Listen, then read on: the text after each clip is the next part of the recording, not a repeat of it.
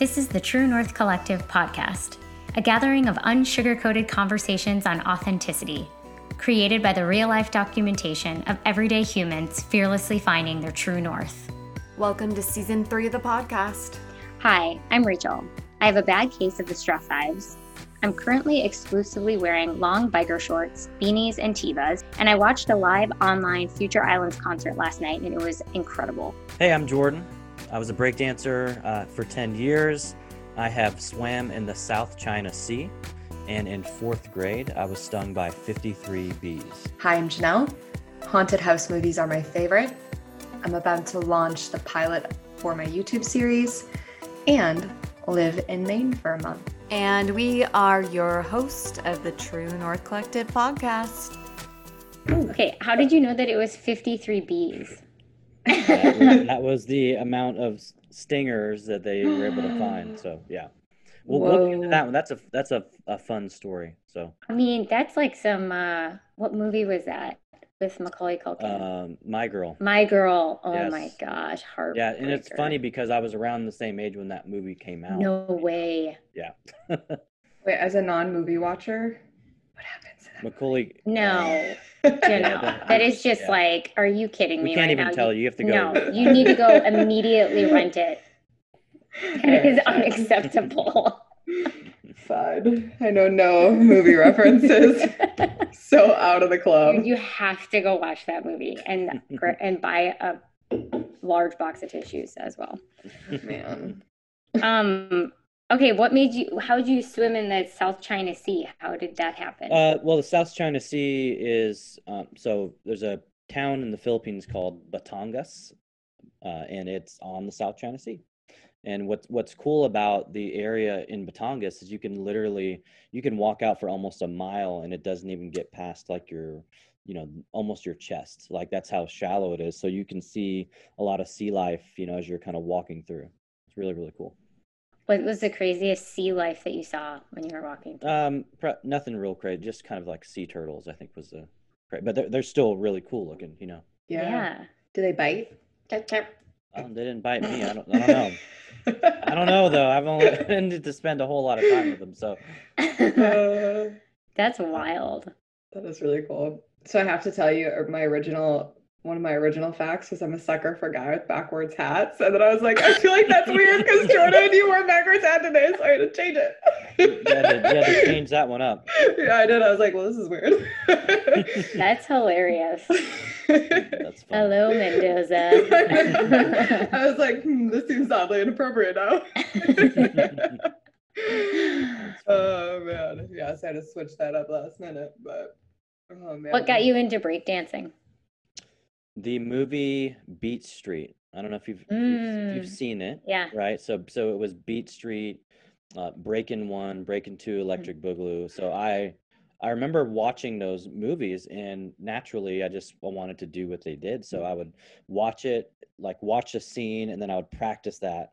And then I'd watch, rewatch it, and I would practice. And so I did that, and this was all around the time that I actually moved from one part of town to another. So I was like the new kid in eighth grade. And so, I mean, what better way to introduce myself to this new school at the school dance? And so I like, I started doing up rocks, which is kind of like what you do before you do groundwork. And everybody started moving back. And it was like, it was like the movie I like the circle was creating. And so I just started busting out all the stuff I watched on TV. And then when I got up, it was like quiet. And then everyone was like, "Ah," like they kind of went nuts. And then I had Oh, five new friends. So I was like, wow, this is this is how you do it, I guess. This is how you get friends at a new school, you know. That's amazing. And then and I then some of those friends turned out to be part of our crew, you know, like Yeah, yeah, later yeah. on. So it's kind of cool.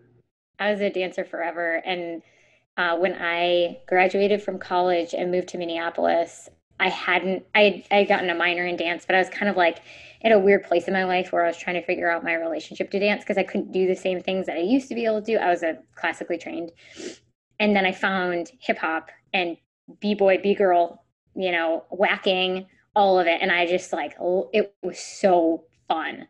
So yeah, I love that. Yeah, I, I just love the you know be being able to be creative and just freestyle everything and you know because I think later when i when the choreography stuff started getting popular, I, like I tried some of it and I couldn't do it because I was so Mm, used to just making things up on the fly, you know? yeah. Do you still dance?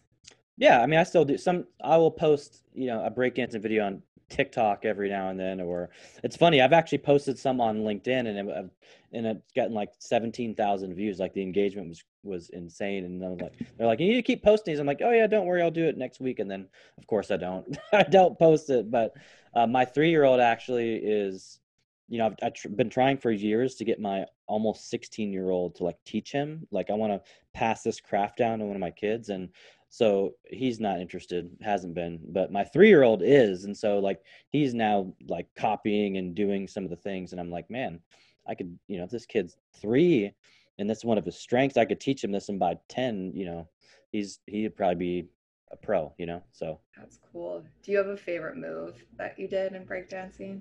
yeah, so my nickname was Spin. So like anything spinning related. So I do head spins, shoulder spins, back spins, windmills, crickets, flares, you know, anything that had to do with spinning, like that was that was my thing. So Okay, we need a video so we can post it. That's what I was just about to say. I We're was gonna like, all do moves. I'll- on the gram, um, I would like a head spinning video to introduce you to the world. I haven't done a head spin since probably like you know, early 2000s, so I don't know if Yeah. that's going to be happening. Fair. All right, I will take a different spin, but or we can just pull it back. There we go. I'll I've got do like the Teenage Mutant Ninja Turtle backspin. That's what Yeah, Ooh. that's a classic. That's a classic. I don't- you know, I'm gonna have to YouTube some things. I'm gonna work on it. When I was in college, I did pageants, and you had have to have a talent.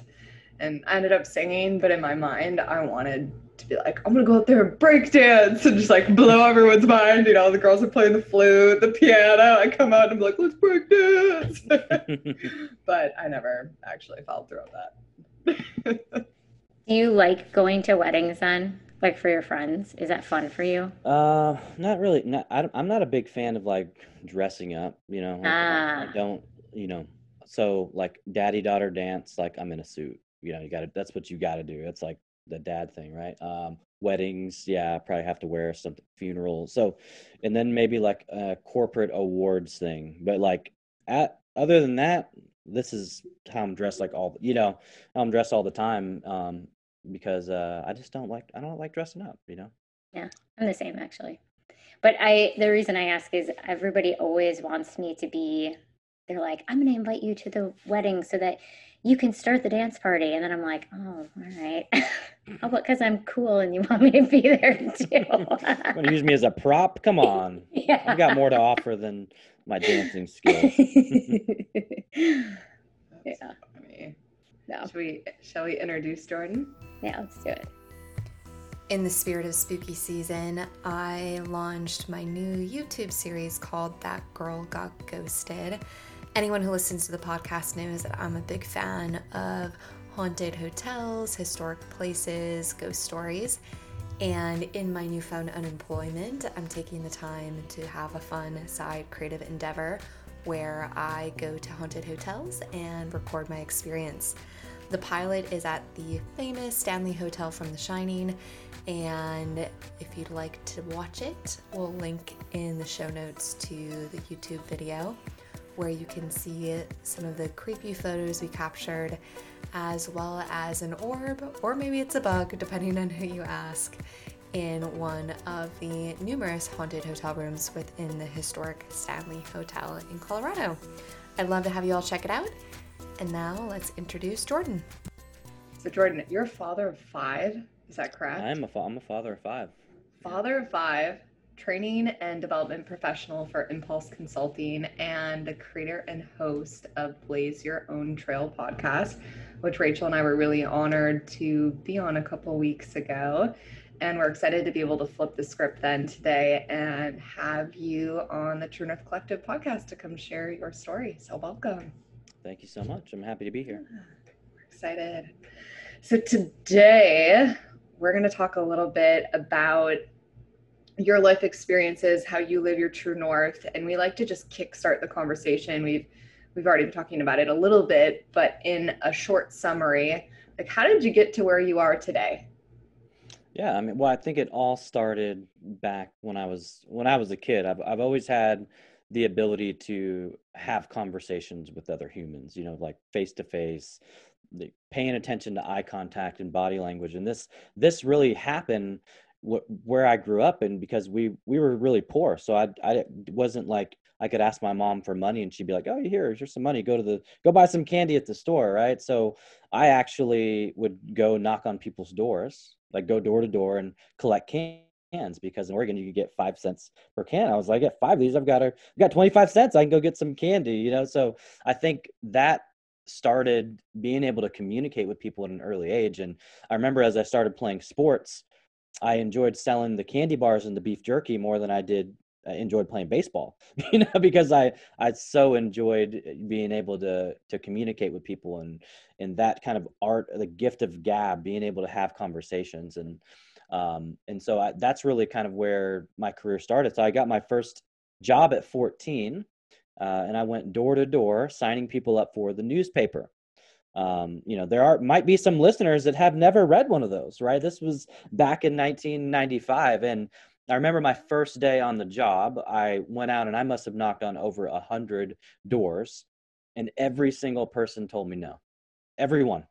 And I'm a kid. Like you can't tell a kid no every time. Like that's that sucks, right? So I was all in my feelings. I remember the end of the day, I was sitting on the curb. My brother was with me, our buddy Steve from down the street. They're like high fiving because they got sales, and I'm sitting there like all in my feelings, right? And and so we go to settle up, and I never forget the guy's name. His name was Jim Franks. He was our he was the guy that drove us around and brought us to Burger King and dropped us off to try to prep. Basically, we're doing his job. I think is what we were really doing when I look back at it. But he said to me, he's like, "Listen, I know you had a tough day out there, but I want you to understand this. Maybe not today, but maybe someday down the road. He said, The sale doesn't start until the customer says no. And I said, That's the dumbest thing I've ever heard. And I walked away, you know, because I, I didn't want to hear it. Of course, I'm a kid. Like, I just heard a hundred people tell me no. And I don't know if you've ever done sales before or cold calling, but what happens when you hear no a lot? I mean, it compounds and then you go from smiling to kind of a, a, partial smile to a fake smile to a frown, right? And so that compounds over time. And um, but I learned I learned that lesson. I learned that you know sometimes I've got to do something creatively to break the ice so that that so they're not going to tell me no right away right? I've got to get creative and so that that really helped me and i did go back for day two and i ended up being really good and selling a ton and and uh, and that really helped propel my you know my journey into to knowing having a self-awareness of what i was good at and i think that's really helped me a lot. I know you have more to share about yourself and it's yep it's pretty well first of all you have a really inviting personality so i can totally understand why you all of those things fit for you at an early age. And i love the play with the no. I, I do agree the no can come with so much like rejection and self-worth and da da da da da da. Um and when it's not when you allow it to like when you allow yourself to play with it a little bit more so that it's more of like an invitation to like i don't know dance with or something instead mm-hmm. of just a wall a definitive that's a really interesting that even beyond sales like that's just an interesting way to approach life yeah no no it really is and and if you look at no as an acronym you could look at it like next opportunity right? Hmm. no doesn't mean no, it means next opportunity. So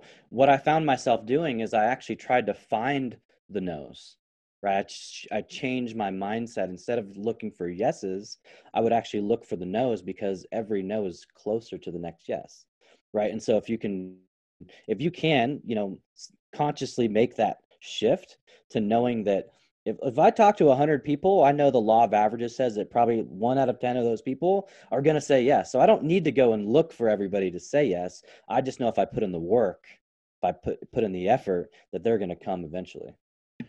Like that. And, and no is like a filter. It, it's such a good, yeah. I've used that in my life because I'm very much do not like rejection and I've been playing with it for a long time um, on how I can be more comfortable. And yeah, reminding it like this wasn't yeah, it gets you closer to a yes, like you said, and or it gets you closer to the right yeah. person in dating, or it gets you closer to the right job when you're job searching or whatever it may be. So taking it as a a good filter. Or were you gonna say Rich? Um. Oh, I was gonna say was Frank was Fr- I think Frank was the person who gave you that Jim Franks. Jim Franks. Um. Do you think that was like the spawn of that for you, or were you always somebody who kind of I don't know. To me, it's like you saw a wall and we're like, oh, it's a wall. What can I do with that wall? you know.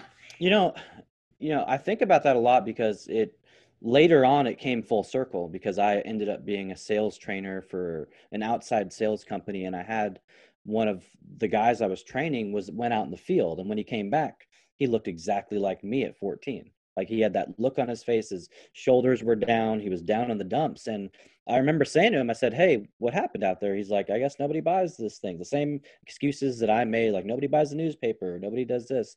And I said, Hey, listen, uh, you may not understand this today, but hopefully down the road you'll get this. But the sale doesn't start until the customer says no. And so this is like four years later, it literally came back full circle when I understood it, right? When I when I understood it. So yeah, I think him telling that to me, uh, I think it gave me encouragement to come back for day two, right? And so that going back for day two and then and then seeing the wins, right? Actually putting that into context and then getting victory, I think yeah, that that really helped in my sales journey because I've had, I mean, I've done telemarketing, I've sold windows, I mean, I've I've done everything you can probably think of when it comes to sales, and I've always been good at I think all of them because I think when you can communicate effectively, when you can read read you know relate to people you know make people comfortable in conversation i think in sales you, you can sell anything you know?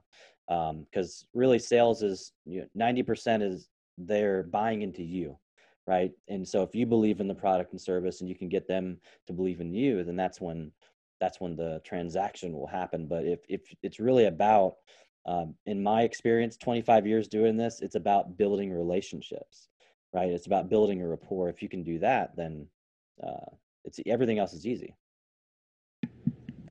Yeah, it is true. I sales get such a such a bad rep and like it is the ability to build relationships. I, I have a friend of mine who worked for Boston Beer for a long time and now works for PepsiCo and she's brilliant. She's absolutely brilliant. You can drop her into any situation and she will be it's not even like she will be best friends. Like people will just trust her in like very short amount of time and she'll like be getting she'll be like here i got this free thing and i got this and we're like what it is it's a really it's a cool thing to watch it's a cool thing to be around and it's a good reminder that um everything kind of ha- you know you can still go into the slimy side everything can still be slimy and at its heart when it's at its best. It's about relationship building.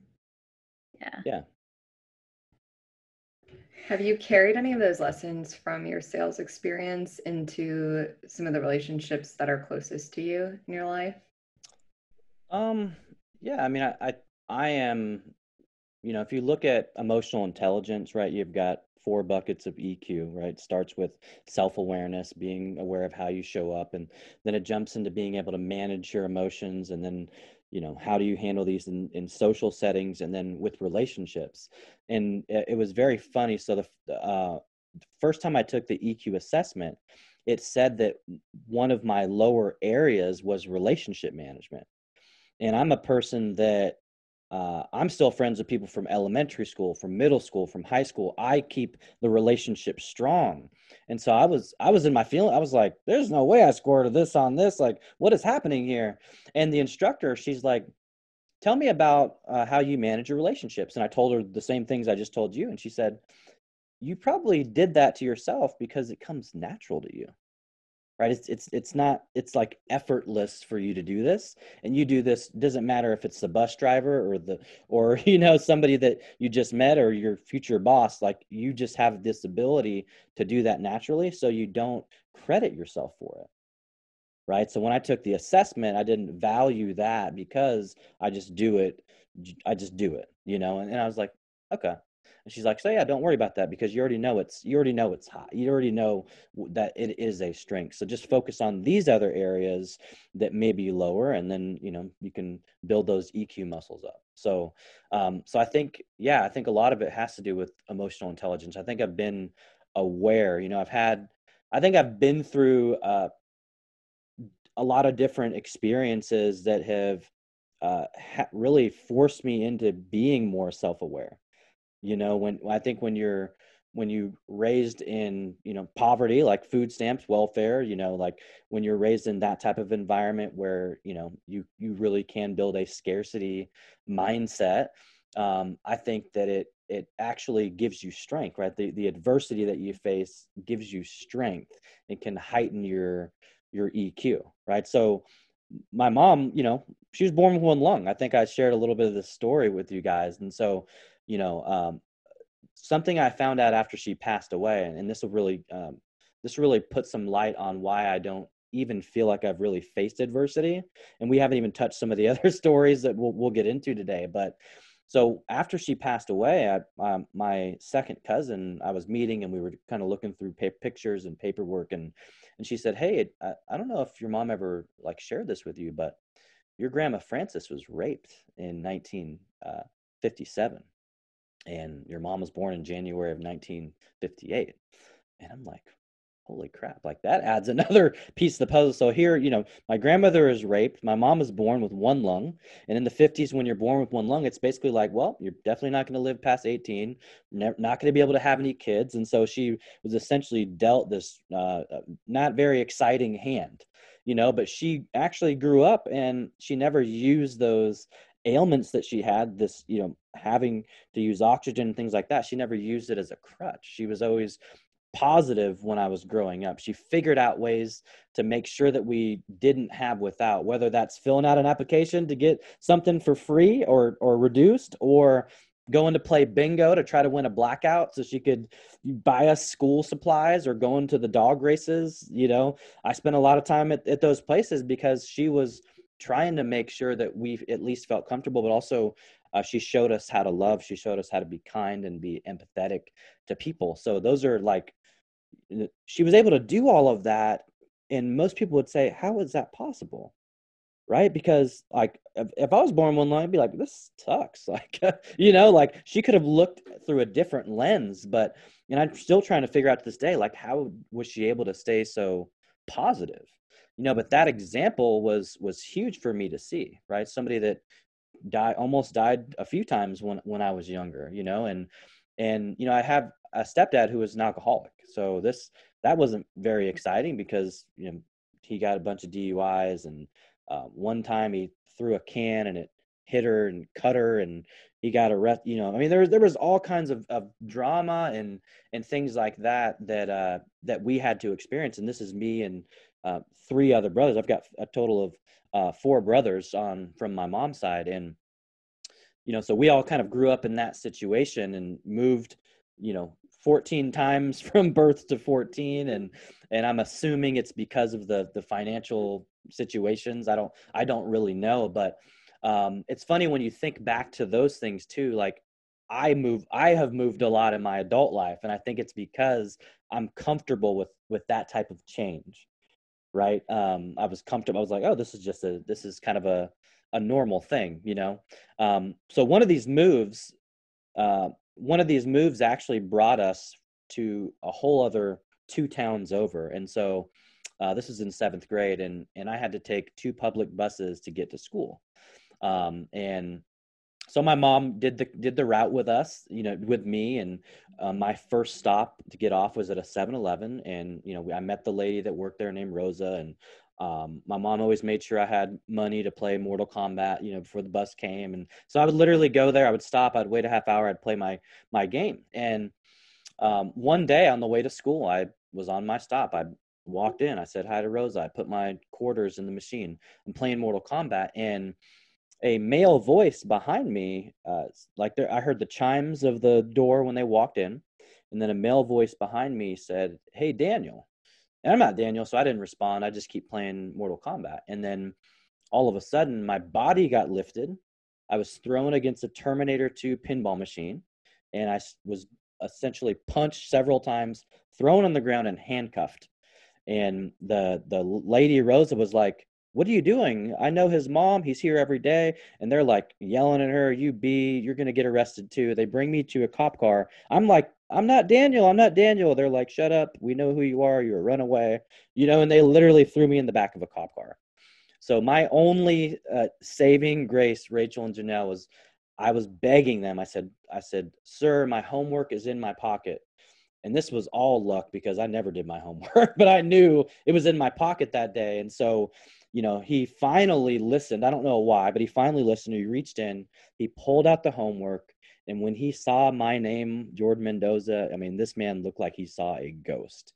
And he like unhandcuffs me. He calls my mom. I'm like screaming, crying in the back of this car. And she's like, We had a misunderstanding, ma'am, you know, this, this, and that. And so, uh, you know, they dropped me off at my friend's house because my mom was on the other side of town. And, and then she ends up coming to pick me up from the school, the school office, you know, and, and so this was a you know we we talk a lot in 2020 about diversity and inclusion we we see the landscape this is 25 years ago like this this type of thing uh, is something that's been happening forever. And you know, going through that experience, like I even knew back then, I was like, I want they should not have a job. You know, like they shouldn't work.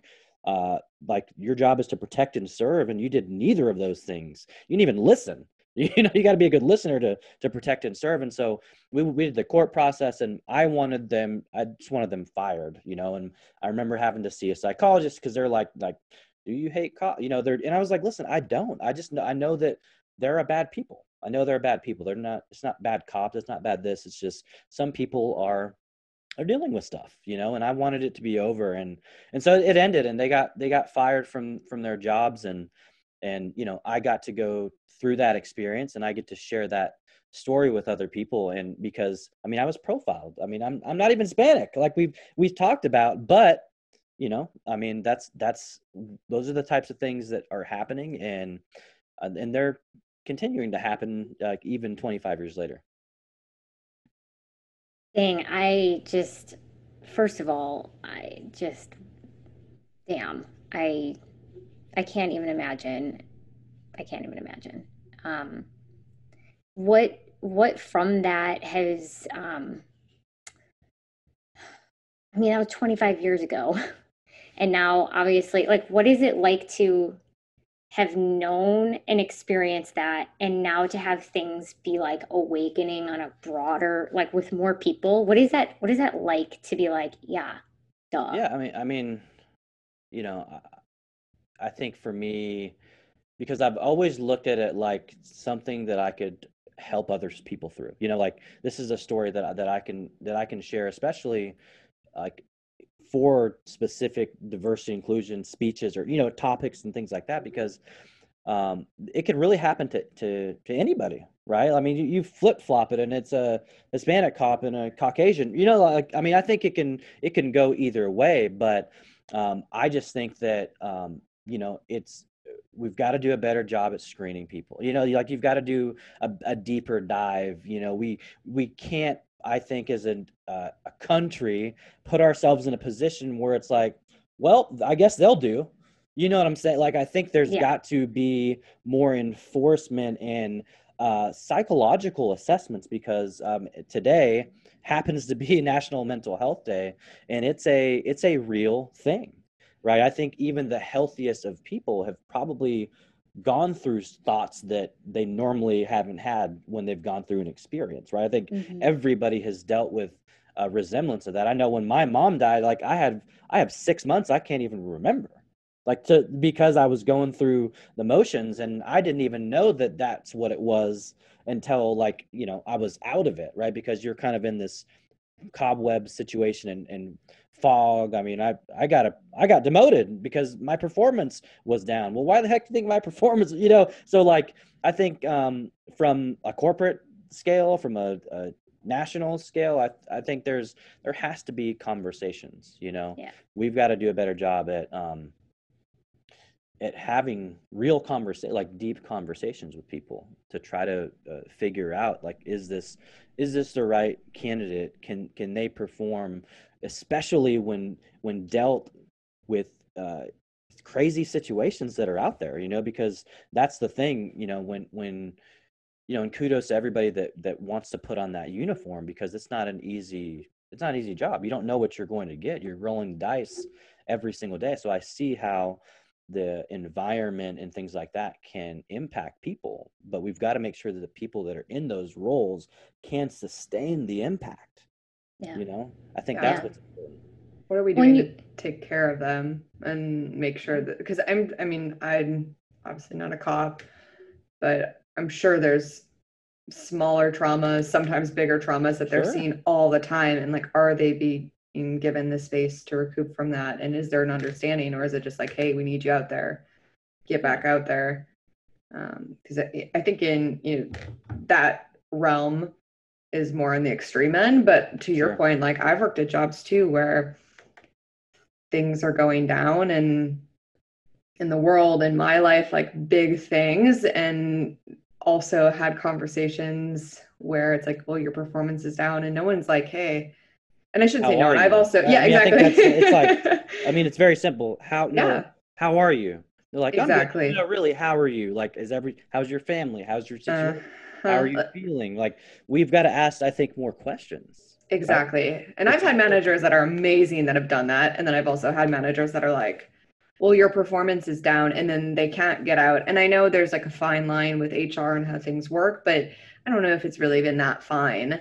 Um, where like all they focus on is the job. And it's like, what about that? I'm like, I'm, de- I'm actually just straight up depressed over here. You know, like there's shit going down in my life right now that I am like incapable of, of working. And it's, there aren't oh there isn't always space for those conversations and like i've had it Yeah. too where i've basically when i'm already down and in a really bad place in my personal life had an employer basically kick me down you know kick me when i was down and just tell me i was doing a shit job. And i'm like i know and i'm trying the best i can. But yeah there's no curiosity there. It's just basically you know getting getting kicked while you're still down which i think is it's unfortunate. And i hope that starts to change. And i've also worked for amazing employers.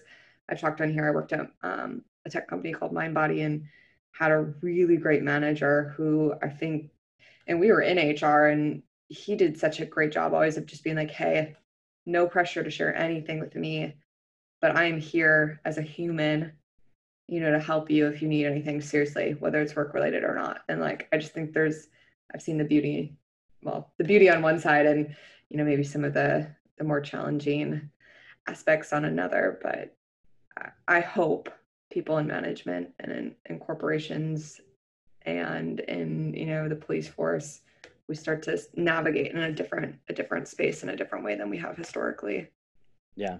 Yeah, and I and it's crazy because I think about like what if I was a few shades darker? Like would I be alive? You know what I'm saying? It's it's it's terrible to have to to think like that. Or what if what if I would have, you know, re- reacted a certain, you know what I'm saying? Like reacted and tried to run because of instinct, fight or flight, you know, took over and then I something worse could have happened. You know, so there's a lot of the, a lot of those things I think uh if you I think about in hindsight and I'm like, well, you know, I was I think everything that we experience, we're gone through it for a reason. You know, like it, it much as it sucks to go through things like that, um, we're able to use that to share with other people to hopefully inspire them to um, think about it differently, right? Think about it, look at it through a different lens, and you know, like put yourself into that person's shoes and their and and look at it from a different perspective overall. Yeah. What came up as you were talking too is like you know we're we're talking about uh, you know obviously when you are in law enforcement and you're there to protect people there's kind of a level a level of responsibility that really you know needs to be a bar but that also goes beyond that. And it's like as a parent as a friend as a as an employer as a coworker as an employee um you know it it can still be dangerous for for people to not have a level a level of self-awareness um, to navigate stuff comes up constantly. And like from a micro to a macro standpoint and um, and as as I was listening to you Janelle speak about your um, managers and the ones who you know didn't have the capacity to have the space or whatever I mean to me that's because they didn't have the capacity to have that space for themselves. And so like where and so then it's like okay so where in this whole cog you know are we recognizing where there can be a, an opening to be able to start normalizing you know beyond just you know mental health day i think it, it's got to be integrated into into our conversations into into the things that are just as important as learning how to long divide you know? And i've been in conversation with a friend of mine who works for some school systems in st louis um, some charter schools and there's something called sel she was telling me about and it's about um, social emotional like I'm, I do not know. I'll put it in the show notes, but I'm very curious because it is there. There are more people trying to figure out like how do we make this a part of the everyday, um, so that even if the manager is like, I can't hold the space for this, but I know space needs to be held, or like, what are the resources? I mean, Janelle and I have, as we as we have been becoming friends over the last th- few years, are learning about each other's triggers, and we just had a conversation yesterday where to, to say like how when i need you as a friend but you can't be there for me what do we do then if i don't feel like i have anyone? And so we were able to get to a place where she said what if i could tell you the percentage that i'm at? Like i'm at 25% right now. And then that gives me personal responsibility to say okay i can do something with 25% and i can recognize that at 25%, she might not be able to show up fully. And so it's like it puts us both in the same space. But it's taken a while for me to be able to still be processing the traumas that I've experienced. And man, yeah, I don't I don't really have an answer. I'm just kind of rambling a little bit. But yeah. I and I'm like processing everything. we just like woo woo I'm there, um, which I love. Yeah, it is it is an interesting space, and I think I I do have optimism.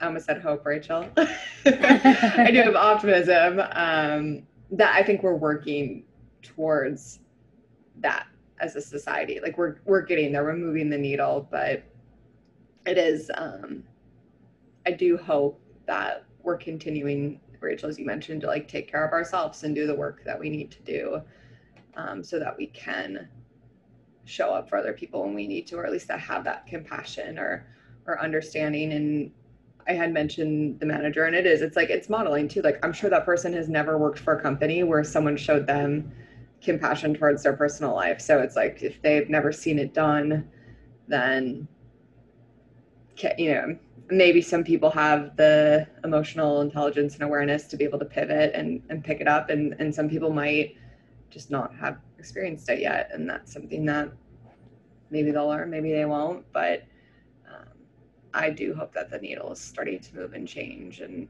and i've also been that manager too. I think i see it from the standpoint when i was in my you know younger 20s and managing people i hadn't seen it done that way. And so i didn't do it that way either you know. So i, I can also have that that understanding and empathy towards being that manager that didn't know what to do with people's emotions either. Yeah, there, there is something to that point, Janelle, that's really beautiful in like acknowledging that it's not like the mistakes are part of part of it and the ability to just own it and like I don't know, it's it's very easy to put on this facade that from the outside in people then are like oh my gosh you're just like holy moly you're amazing.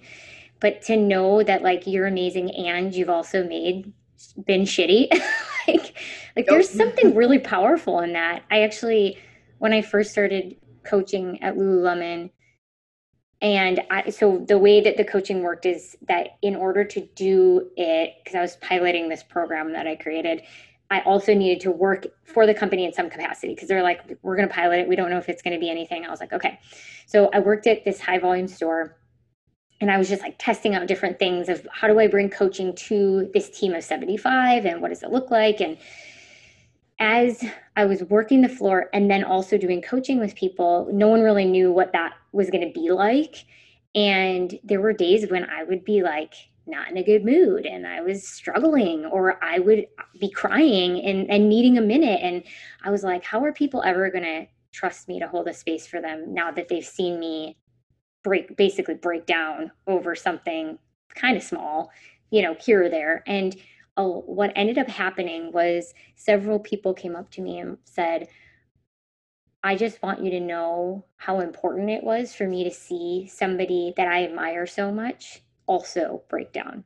Like it was so important for me to to know that that's like there isn't a standard. Like i actually it, it, gave them permission that in this moment with their foibles they still have the capacity to have mistakes live right alongside their being empowered and being powerful. And so yeah 2021 is just around the corner, and we are prepping for season four of the True North Collective podcast. We're asking for your support. If you or anyone you know would be a guest that you would like to hear on the podcast, please let us know. You can slide into our DMs. You can email us at hello at the or text us, reach out, however you can get a hold of us, and let us know who should be in the podcast in 2021. Back to the podcast. Yeah. And Jordan, I'm kind of curious with mm-hmm. your background in training and development, mm-hmm. does any of this tie into the work that you've done training other people or oh yeah 100% yeah. yeah so this so i actually i teach a six month leadership program and it's it's predicated on uh, mbti the myers-briggs type indicator assessment and so i had to in 2016 get certified in myers-briggs because 2017 we were going to be uh, we were going to be the facilitators delivering this six month curriculum.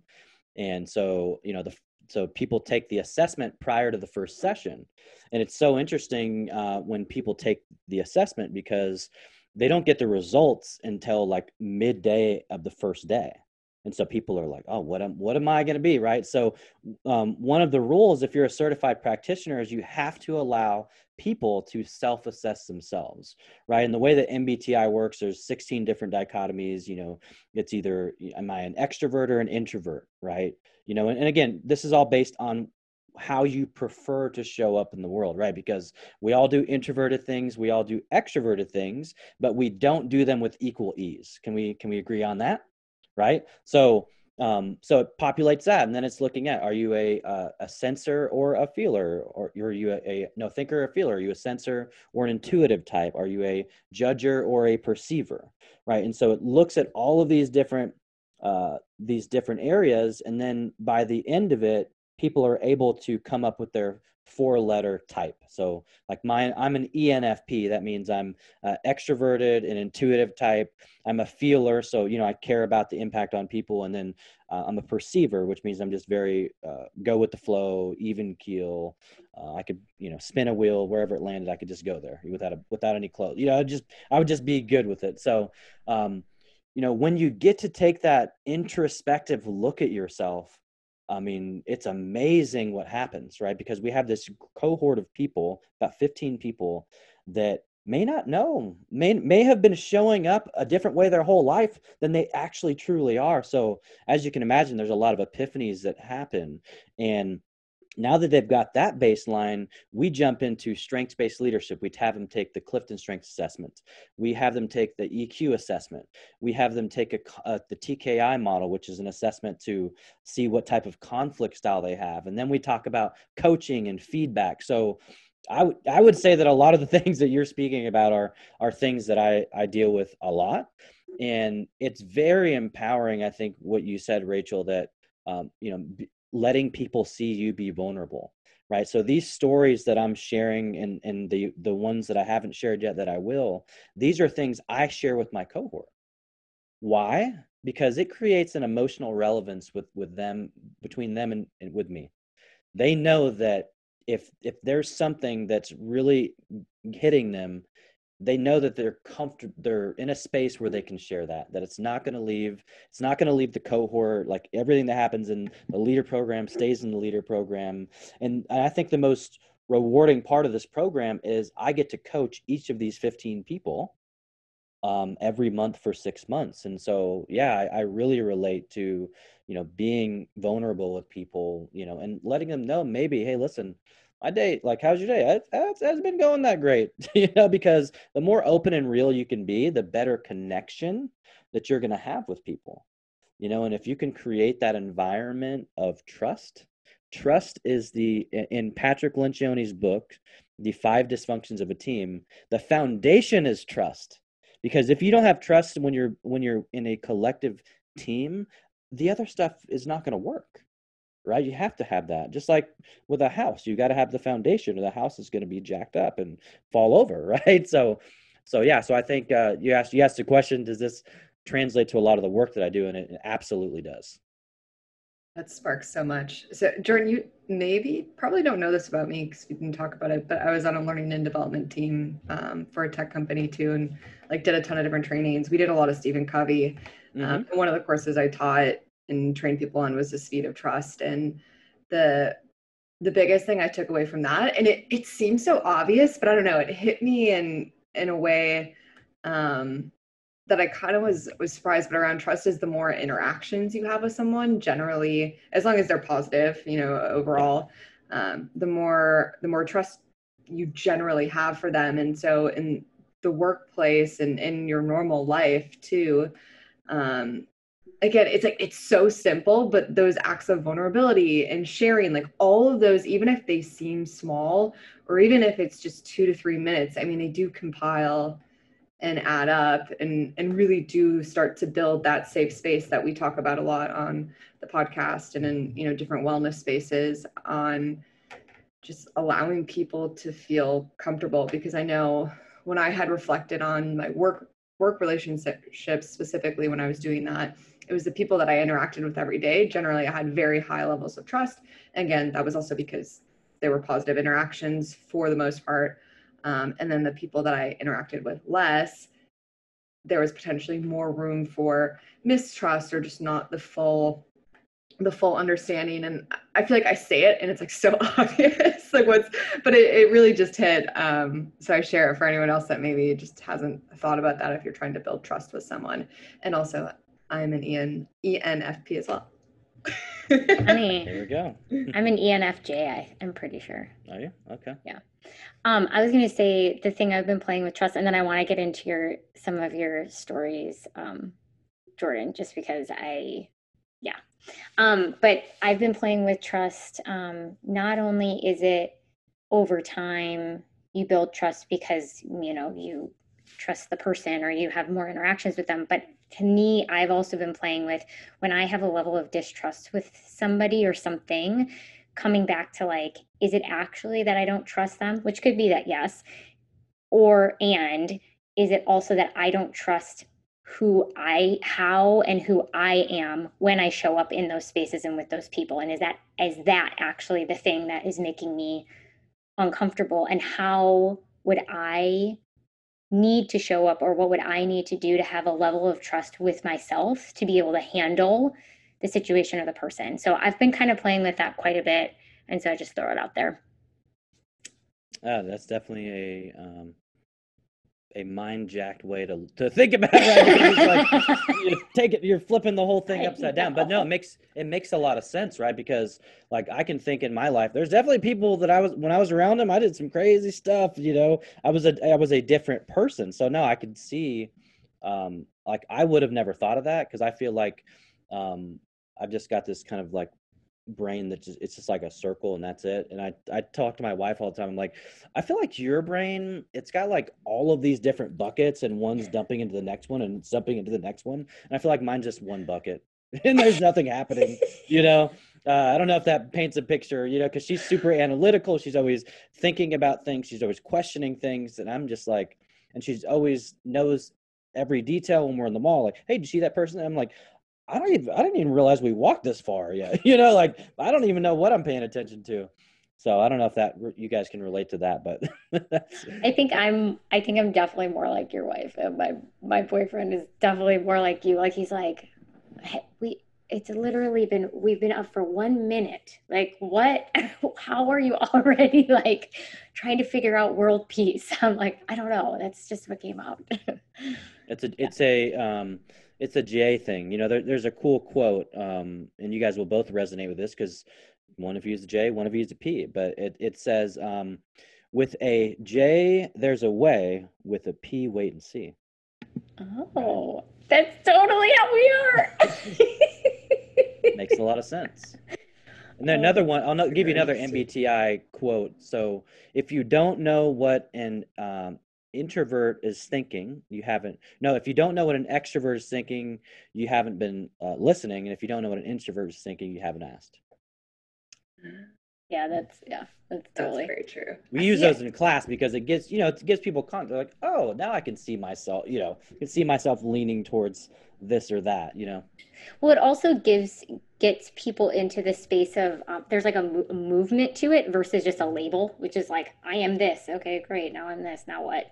But it's like, oh, you're this, and now in order to listen, I can like these are the things I can do with it. Which Yeah. I like. And I, I think also when you when you can explain E and I from the context of energy, right? Like I I get my energy from the internal versus the external world. Like that usually with participants, it usually clicks then.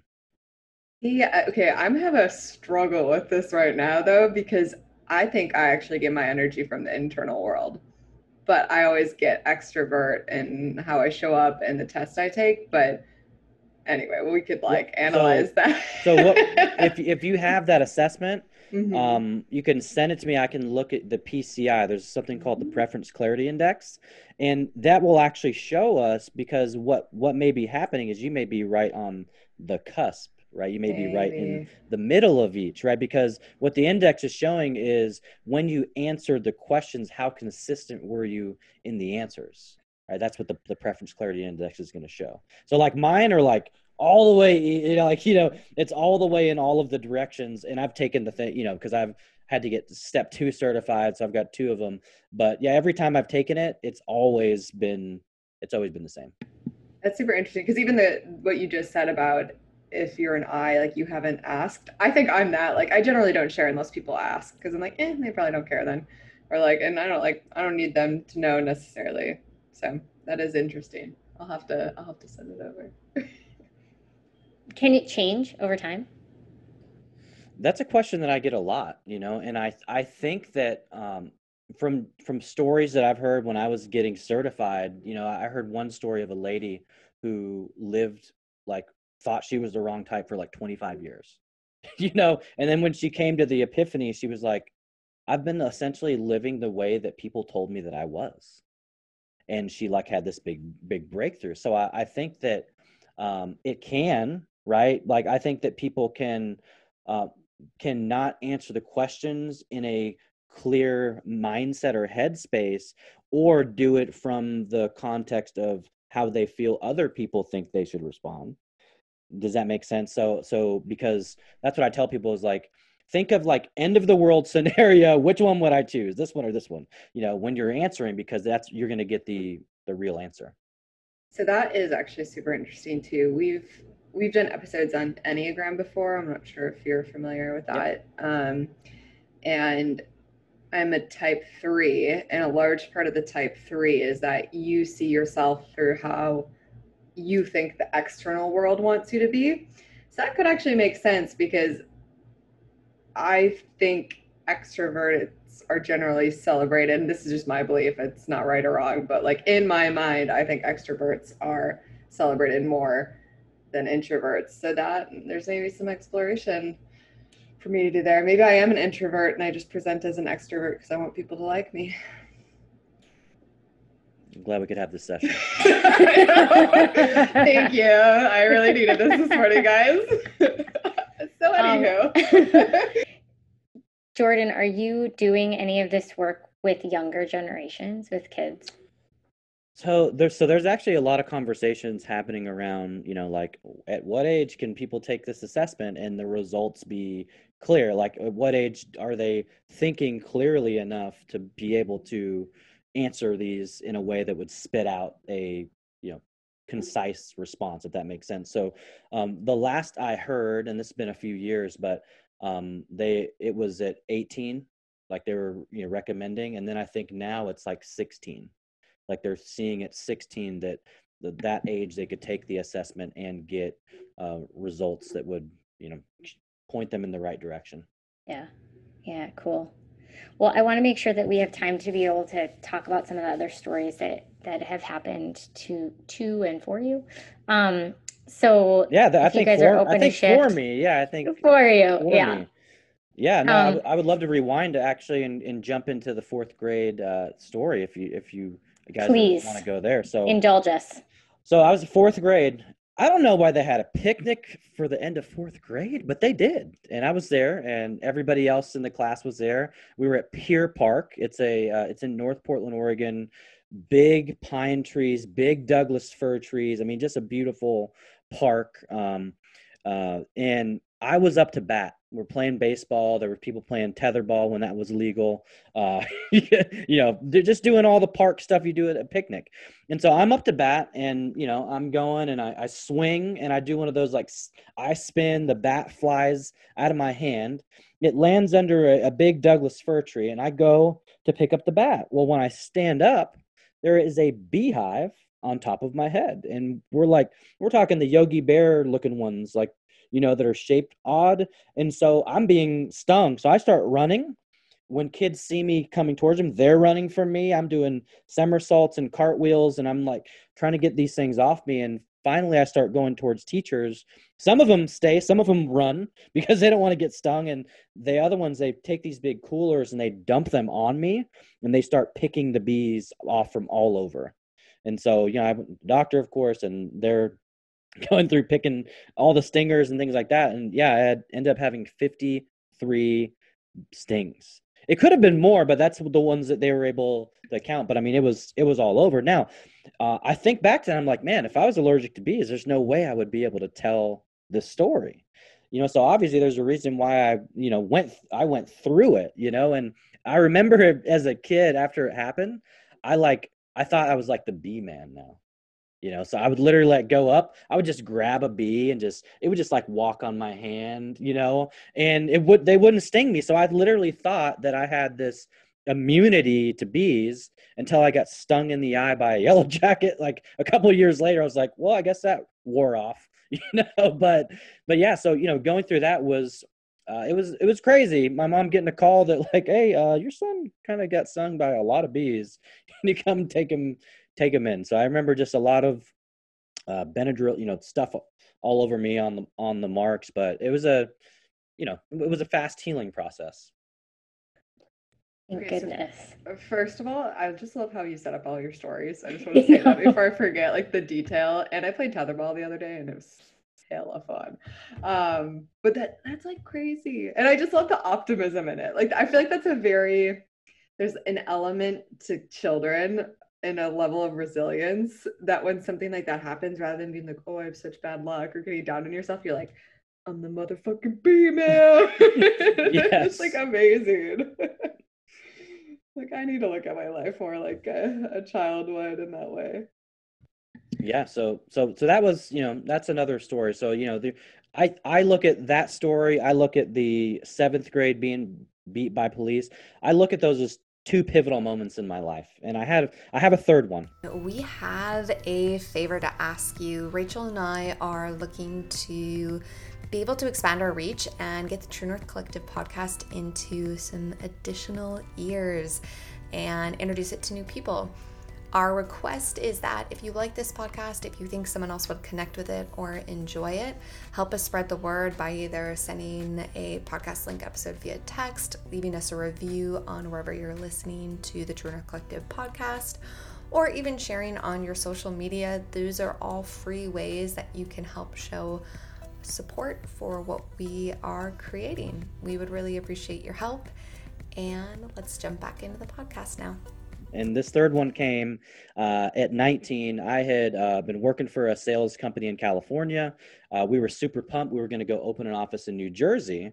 And on this route, we were going to stop at different offices around the country, kind of take the scenic route. And so we left from California. We go into, uh, we make a stop in Vegas, visit that office, hang out. We go to Phoenix, we go to Sedona, we go to Salt Lake City. We kind of bounce over to these, you know, cool places. And then we finally kind of make our way on I 80, which goes straight across Wyoming. And I'm not sure if you guys have been through Wyoming, but it is there's nothing to look at. I mean, I 80 is Nope. a, a- essentially a death Just in that trap. It is. Yep. the most dangerous highway in It's the terrifying. country, I think, today. Yeah. Right. And so it was about um, it was about four in the morning. well, let's rewind a little bit because I think this will get this will set up kind of some some context of why I feel like I went through this. Okay. So me and my buddy Branderis, I think this was in like Utah. Like we were in a parking lot and we were like battling, like who's gonna sit in the cool truck?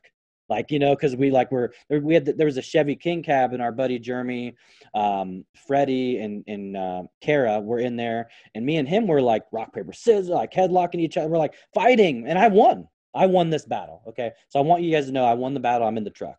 Well we're on, we're on the ride and we're in a caravan. There's like three or four cars. I can't remember if it's three or four. This is back in uh you know 2000 so this is this is a while ago. Um and as we're going i had fallen asleep. I'm in the back seat, and I was in a Chevy King cab, so it has the, the seats in the back that like can face each other. So I was sitting sideways, and I know I didn't have my seatbelt on when I when I fell asleep. So um, I wake up to us the truck sliding, and so what happened is our our buddy Jeremy was driving. He fell asleep. When he woke up, he overcorrected. Instead of hitting the brake, he hit the gas. So the truck literally was sliding. I woke up at us sliding it north of 70, and then the truck just starts flipping and flipping and flipping, and then we end up landing. And so when we land, I got out like adrenaline's going. I didn't know what was going on. You know, I get out, Kara and Freddie get out. Jeremy is not in the truck anymore. He got ejected and landed 25 yards on the other side of the freeway. And so we're all looking for him. I'm walking. I, I, smell something really weird, but I'm like, maybe it's probably from the truck.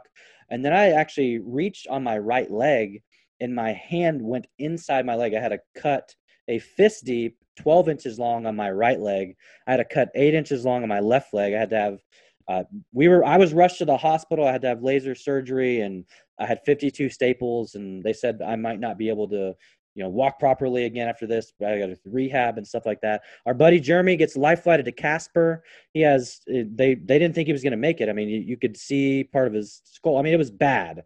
And craziest part of this story um, is well, the craziest part is we both made a full recovery. Like we both, he's got two kids, I've got five. Like the story ended well, but when I woke up my buddy Branderis was next to me, and this is the guy that I battled with to be in that truck. He was sitting next to me, and I was in my hospital bed. And I remember opening my eyes and seeing him, and I said, I'm glad it was me. Like, I'm glad I was in the truck because I was thinking, like, when you look at the truck, Rachel and Janelle, the area that I was sitting in, when I tell you was compacted like a tuna can, if he would have been in there, maybe he would have had a seatbelt on. Maybe he wouldn't have made it. So I think back to that. I'm like, that's why I was put through that, is so I could come through it on the other side. And there was a girl that I met. We had I had a shared room. There was a girl that I met that half of her dang head was they had to cut it out because she had a traumatic accident. And I remember like feeling sorry for myself. I was pumped up on morphine and it that stuff really jacked me up and they had to give me something else because I was hallucinating, I think, and I thought the nurses were out to get me. And I remember meeting this girl and and seeing how this accident impacted her.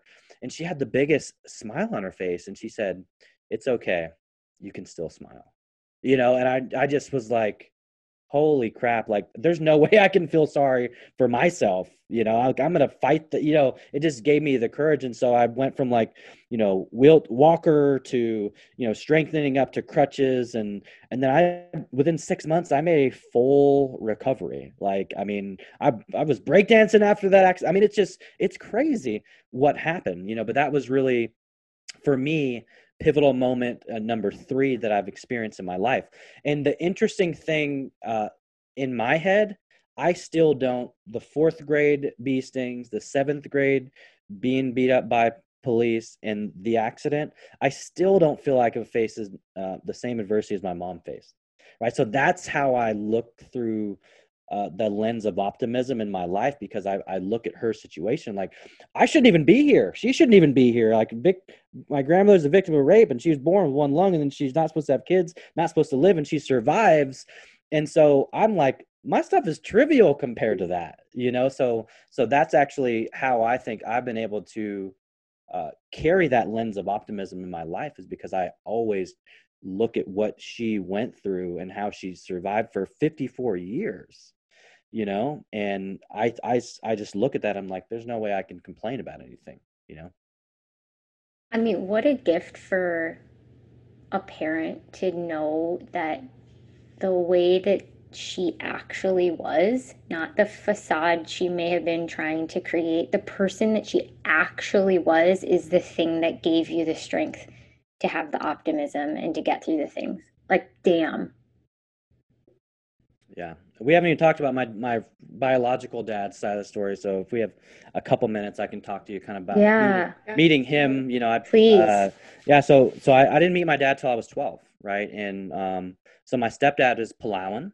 Um, my older brother's dad is African American, and my dad's Filipino. So she definitely, um, you know, she had a, a type of uh, a person that she wanted to be with. She she liked um, people from all different walks of life, and that's just eh, kind of how she always was. And you know, I mean, think think about this, ladies. Like, think about this context. This is the '80s.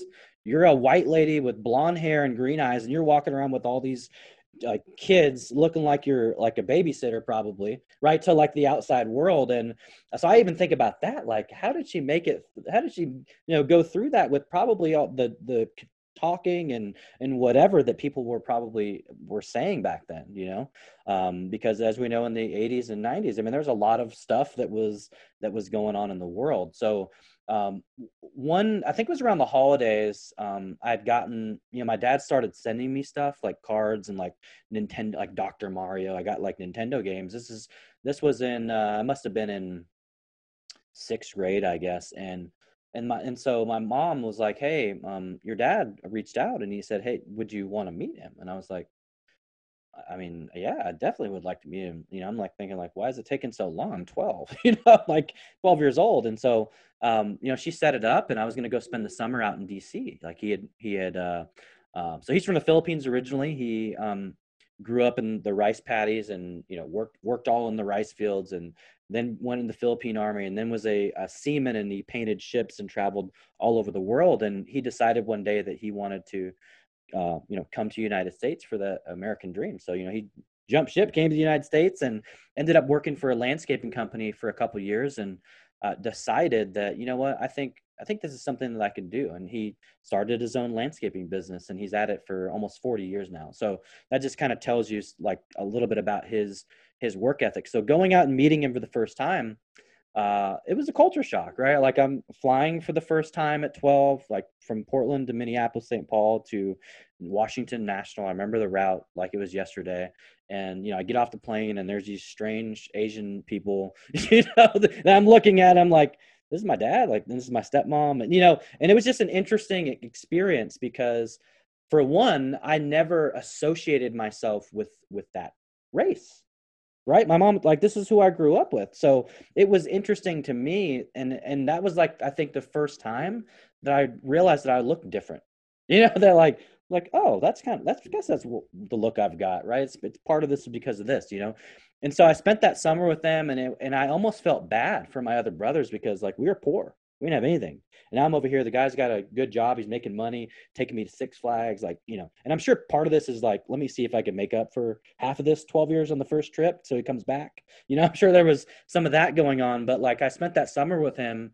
And even to this day, and that was back in 1994, like, we still don't have the best relationship. And, and again, it's, it takes time, right? I, I realize that there's still some resentment there for you know him not coming until I was was that age. But you know we have been over the years been able to build a cool relationship. You know I've I've had like I spoke the opportunity to go to the Philippines a few times and and meet my family there and see that side of the culture and learn uh, you know the languages and things like that. And so that that has been something that I will always cherish because when you go to a third world country.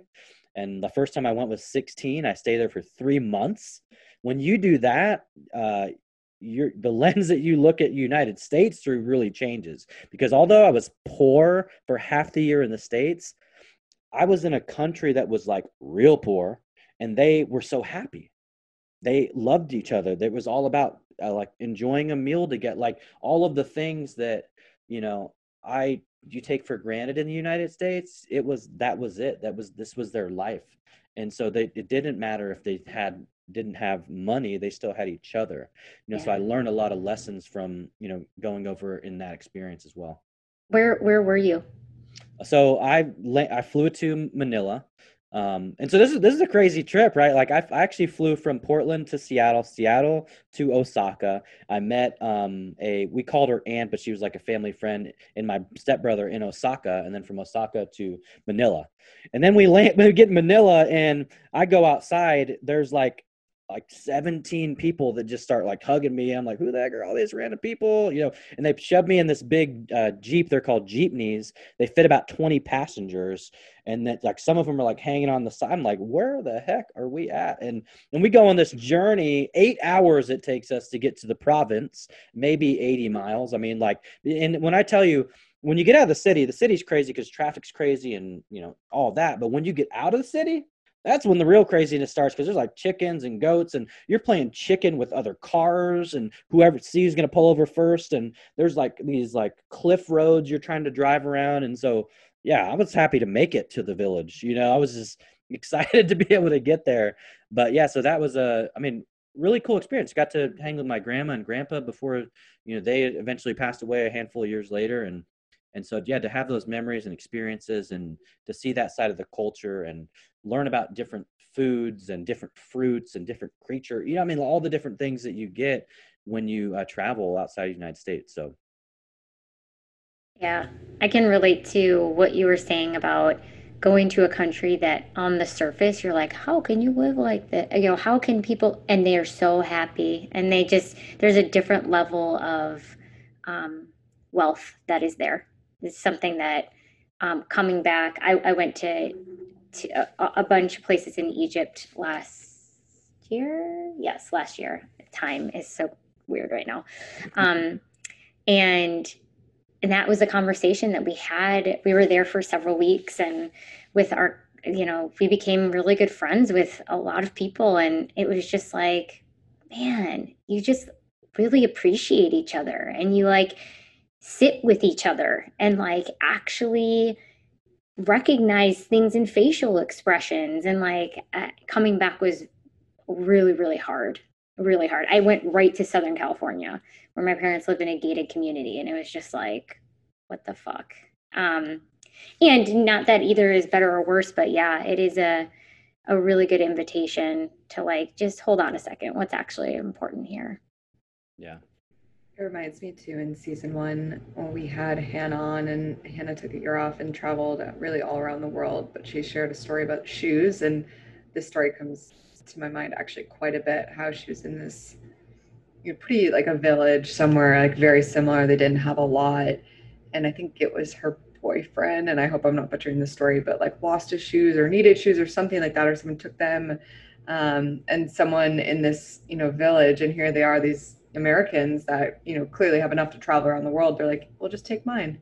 Just like no questions asked and the the gesture of that and the non-attachment of that and the like, it'll be okay if I don't have them. You need them right now is something that we don't see as often in our culture. But it's very beautiful in my opinion. Definitely is for sure. So, what had, I mean, you've clearly experienced a lot like i'm and i'm sure this is just like just the the biggest what like i'm sure there's just so so much. Um what what's kind of your takeaway at this point in your life with all of that? What what do you take from it? Uh, i think what i've been what i've been taking away and this really hasn't happened uh it's really been in the last couple years but i've just learned the the importance of sharing the importance of telling people about the experiences that i've been through because um, if especially if if they haven't experienced anything like that before they're going to. Like we're going to in life deal with adversity. We're going to deal with things that we think are unprecedented and we had no idea we were going to go through. So i think that that's what i can bring to others and that's actually the whole reason why i started my podcast blaze your own trail podcast because i the whole why is i want to inspire others to blaze their own trail. Well you can't be a, a trailblazer if you don't share if you don't share your journey right? Because uh, to me a trailblazer is somebody that went against the odds like maybe had something happen but they they're overcomers they're they're people that that it's okay if you tell them no because they're looking for that next yes. So like these so so that's why you guys were on the show because you guys have blazed your own trail with this collective and the community and in your relationship and, and all of that. And so um yeah that's you know that's what i want people to, to get away from when they meet me is you know that uh, there there's uh, different lenses you can look at life through. And I, I always choose the optimistic lens i think to a fault. Like my wife's like uh, man you're just too optimistic all the time. Because if something bad happens like well the good news is you know i'm always like looking uh, for from that side of things. But um I think I think it's helpful though because I, especially you know we're going through a pandemic and unprecedented time in our country and if if I were to look from the other lens I wouldn't be very happy. You know it would not be a fun a fun last uh, uh what seven months or so that we've been in this situation. So looking Very for that true. next yes I love that quote Yeah. um Jordan we ask this at the end of every podcast how do you live your true north in one word authenticity Yeah.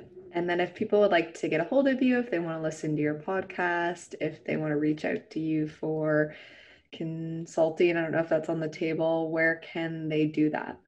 Yeah, so um, my podcast it's on pretty much every site, so you can just Google Blaze Your Own Trail podcast, and you'll pick your platform. I don't know where you like to listen. You might be an Android user, you might be an iPhone user. So uh, I made it easy and just put it everywhere. So it doesn't matter. We don't discriminate against phones. So you can listen wherever you find your podcasts. Um, as far as connecting with me, I'm on Instagram at Jordan J Mendoza. Um, I'm on LinkedIn. I have maxed out on connections uh, there, but you can follow me or send me a personalized message and and we can connect um, that way. And then um, uh, yeah, I'd love connecting with people, love uh, meeting new people. If there's any way I can add value to anyone that's heard any of the things that I've talked about, don't hesitate to reach out. I would love to connect. And I appreciate you ladies for giving me the opportunity to share my stories today. Absolutely. First, thank you. Thank you for And- sharing.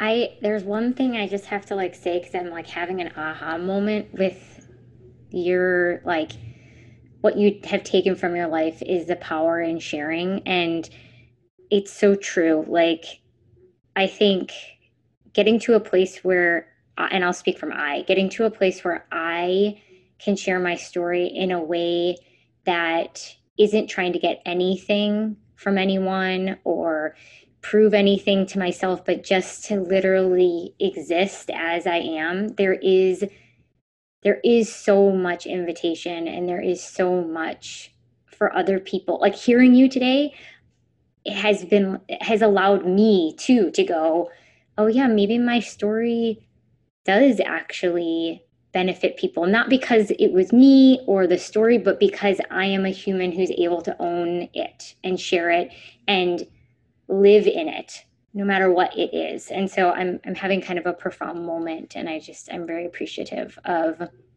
you and this conversation and um, the space for me to to have this experience right now so thank you No, thank you. Thank you for having me. And I'm sure we'll be staying connected. This has been another episode of the True North Collective podcast. For more from Rachel and I, check us out on the gram at the True North Collective underscore. And if you liked what you heard, please consider leaving us a review wherever you are listening to this podcast. Until next time.